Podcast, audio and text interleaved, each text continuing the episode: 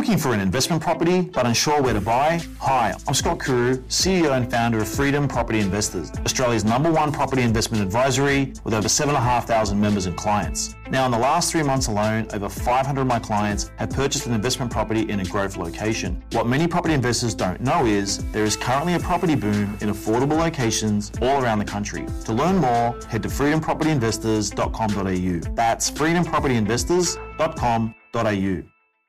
Well, how's the Wi Fi in your place? We've been talking about this in the office.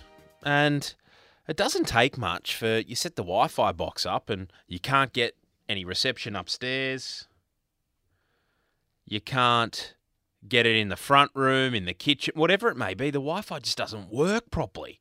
It drops out, suddenly nothing works. It's a bit of a mess. There are all sorts of myths floating around. And I saw online that apparently opening your window or leaving the doors open helps.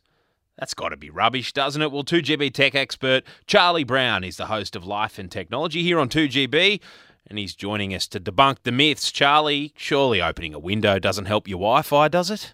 G'day, Chris. It's the objects that get in the way or get in between your Wi Fi and the receiving unit, your phone, your tablet, your laptop, that can cause the strength of the signal to drop a bit. Now, um, doors not so much, window not so much. But if you've got your your Wi-Fi router sitting next to a metal object, for example, or um, Wi-Fi signals don't go through water either. So if it's sitting mm. next to a giant fish tank, um, they, they all really do can have they all have a dampening effect on the, the, the distance that the Wi-Fi signal will travel and also the speed the data will go. So how you set your Wi-Fi up at home and think about the things that you place around it can affect um, the the range and also the speed of the data through the air.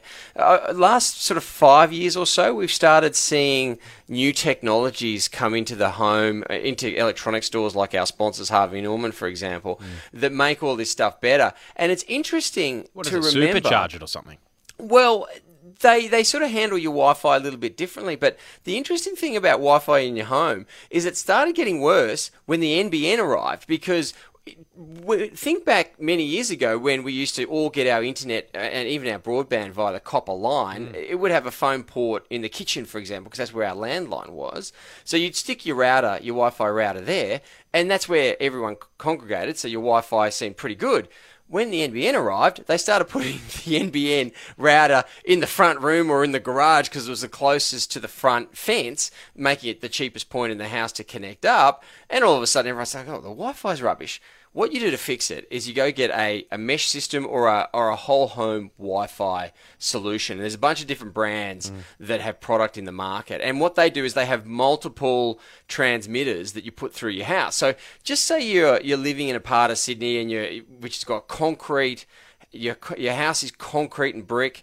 You've got a five or six bedroom place, and it's an absolute massive house. You might need three or four of these Wi-Fi transmitters so placed. What, so they sort of bounce off each other, do they? Yeah, it's kind of like um, one transmitter. Um, one transmitter sort of connects into your modem, mm. and that's your sort of feed-in point. point, and then it starts putting your Wi-Fi out, and and your other transmitters pick up that signal and and rebroadcast it. Sure. But it's designed in a way when you do this, you only have one Wi Fi signal through your own house. So your devices see one Wi Fi network and you can walk all the way through the house connected to Wi-Fi. Now, if you've got a big house, you need more transmitters. If you've got a smaller house, you can get away with one or two.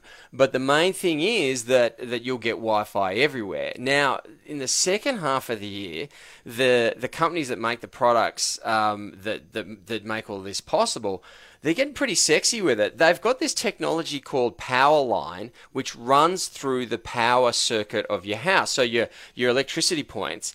Um, and these systems, these Wi Fi systems, are going to work in or be able to work in with the power systems in your house. So your data will be able to go through the cables in your walls um, and, and, and, talk to each other. Yeah, so it's going to get cool. even better and faster. And all you want, Chris, is when you sit down and you're watching your football work. match in 4K or whatever it is, you don't want the spinning wheel of death. And you just want to be able to have that video call regardless of where in the room or in the house you're going to have it. And that's what they're trying to achieve. Charlie, what else is on the show? Um, we're going to talk about a piece of Aussie tech that's going to help you understand your power consumption in your home and save money at the same time, and some new tech that's helping you not to get scammed when you're going online. We'll have that and much more tomorrow on the show. Good on you, Charlie. Enjoy your weekend and your anniversary, mate. Thank you, Chris. Appreciate it. 2GB expert Charlie Brown. You can hear him hosting Life and Technology right here on 2GB from 8am to 9am tomorrow morning. Are you looking for an investment property but unsure where to buy? Hi, I'm Scott Kuru, CEO and founder of Freedom Property Investors, Australia's number one property investment advisory with over 7,500 members and clients. Now, in the last three months alone, over 500 of my clients have purchased an investment property in a growth location. What many property investors don't know is there is currently a property boom in affordable locations all around the country. To learn more, head to freedompropertyinvestors.com.au. That's freedompropertyinvestors.com.au.